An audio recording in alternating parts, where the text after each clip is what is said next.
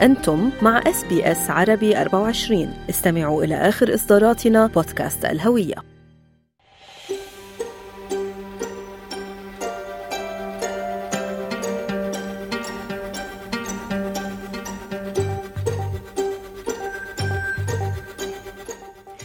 تاجي جاكوموليس اختارت تحملنا قصة. فيها كثير من الأمل. كثيرا ما نسمع عن المتفوقين بالمجتمع ولكن هناك أشخاص بمجتمعنا بيتوا مثال وقدوة للتغيير. من بين هالأسماء نتعرف اليوم على كيرت جونز وهو مؤسس شركة Coexist وبدأ كمهمة دراسية كفرض بالمدرسة الثانوية تحولت هالمهمة إلى مؤسسة خيرية بيئية تضم 200 متطوع.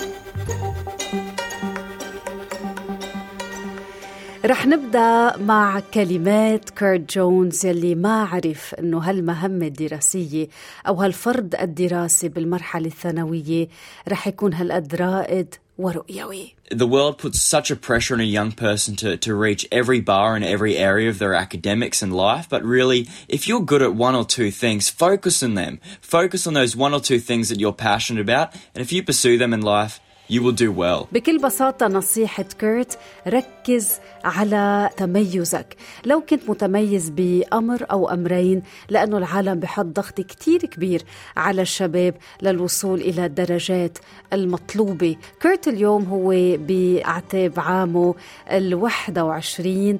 كيرت يلي كبر بكنف أجداده بشمال بريسبن.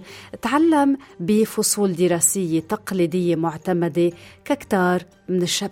Yeah, I had quite a disengaged um, childhood. I actually ended up going to a flexi school, so a student um, that was quite disengaged from their education, was getting into trouble a lot, and um, when it come the time for me to go into high school into grade seven, I couldn't get into any other um, mainstream high schools, so I was put into a flexi school. إذا حكي كيرت عن طفولة غير مندمجة تماما بالحياة الدراسية مشان هيك اضطر لتلبية الاحتياجات المتنوعة الخاصة لكل طالب ينتقل إلى هالمدارس اللي تقدم مناهج تربوية أكثر مرونة لأسباب مختلفة هذه المدارس معروفة بال flexi school أو يلي بتقدم برامج أكثر ليونة The Flexible Approach in Education. يقول أنه التنمر والطرد ونقص الدعم في المنزل أو ببساطة أساليب التدريس السائدة لا تناسب كل الطلاب. It was a struggle, um, but that school actually helped me a lot um, through their different ways of um, educational practices, and I was able to pursue my passions a lot more at a school like that. And I fell in love with the outdoors and nature through camps and outdoor education, um, and I had a lot of opportunities to build my leadership as a as a young person, and I ended up as the college captain in grade 12. So, um, quite a bit of a turnaround from a disengaged uh, kid that was getting expelled and suspended from a lot of primary schools. بالنسبة لكيرت تغيير المدرسة أو النموذج التربوي سبب تحول بحياته هو يلي كان عم بيعاني من عدم الاندماج والنتائج الدراسية غير المقبولة وكان ممكن يكون في عنده تسرب مدرسي اليوم بيت قيادي بمدرسته. انتهى بالأمر كقائد للمدرسة بالصف الثاني عشر. ولقد كان ذلك بمثابة تحول كبير بحياته من طفل غير مندمج تم طرده وتم تعليق دراسته في كثير من المدارس الابتدائية. تحديدا السنة المحورية بحياة كيرت كانت السنة الدراسية الحادية عشر أو الير 11 يلي غيرت له مسار حياته. شو صار؟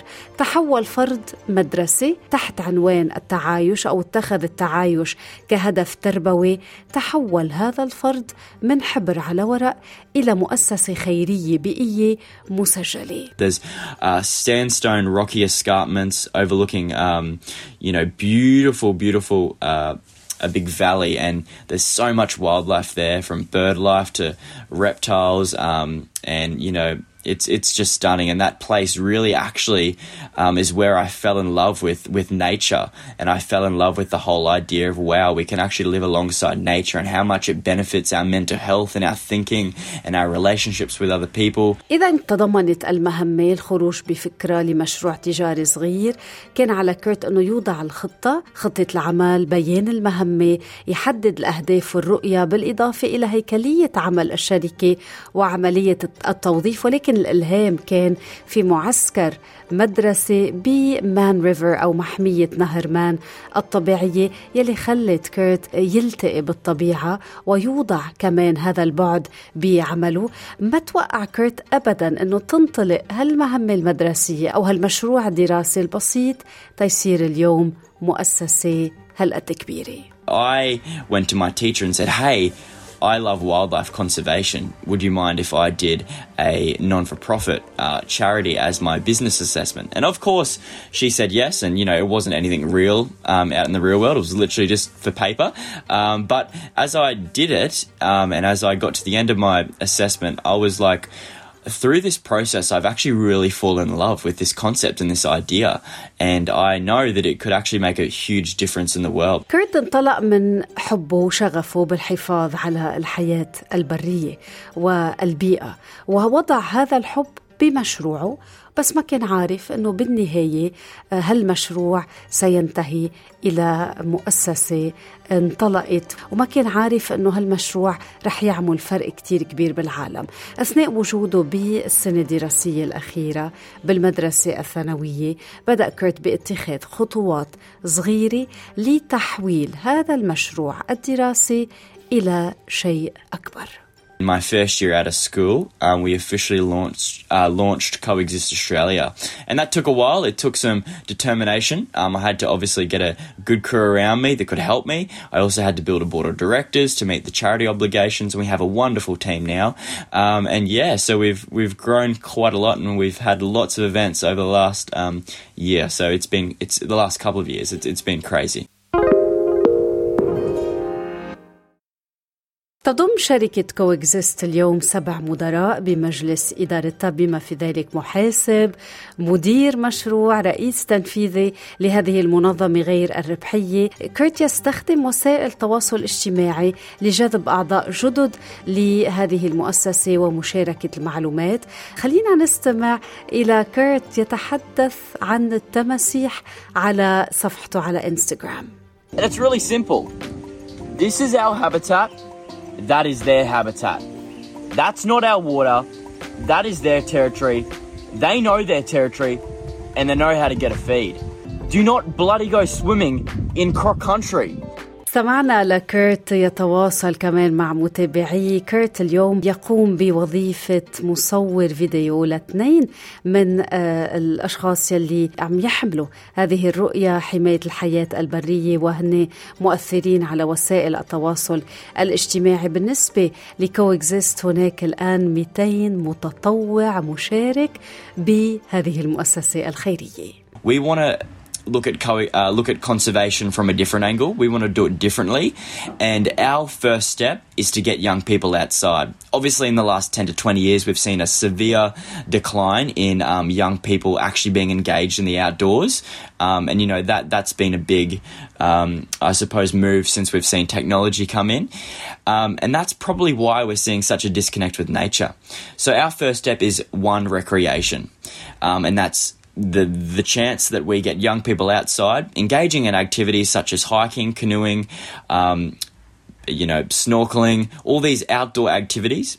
And then once they're in that space, they're actually learning about the environment and then that then moves that young person into a, into a headspace of education. كيرت يقول انه الهدف الاول والاخير تشجيع الاشخاص على معرفه المزيد عن البيئه والمشاركه بانشطه اخرى مثل زراعه الاشجار وعمليات التنظيف.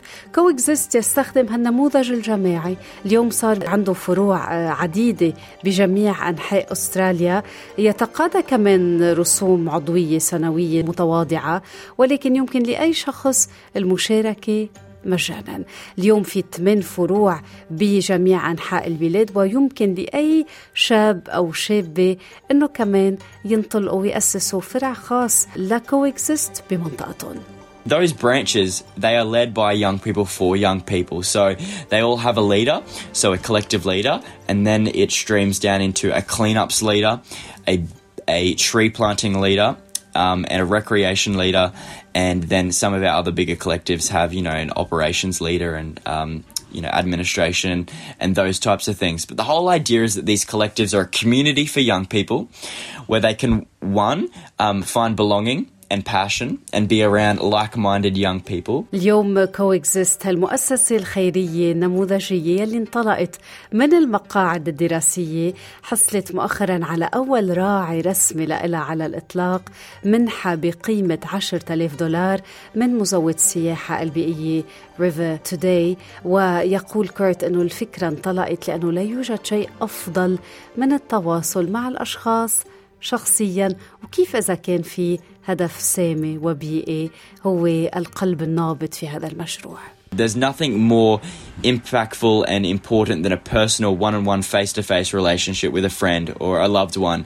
And I think that is seriously the backbone of society, and we are missing that link. I think passion and hobbies um, is really the gateway to, to building connections and belonging in the community. فيكم تستمعوا للمزيد من الحلقات بسلسلة بودكاست Change Agents وين ما كنتوا هالحلقة كانت كمان إضاءة على هالأشخاص يلي هن اختاروا يكونوا التغيير بقلب العالم وبدل ما يلعنوا الظلمات يكونوا هن ضوء شمعة صغير هالتقرير من إعداد بيجي جاكوميلس من SBS News وبترا طوق الهندي من SBS عربي 24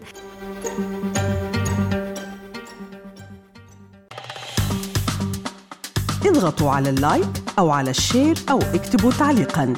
تابعوا SBS عربي 24 على الفيسبوك.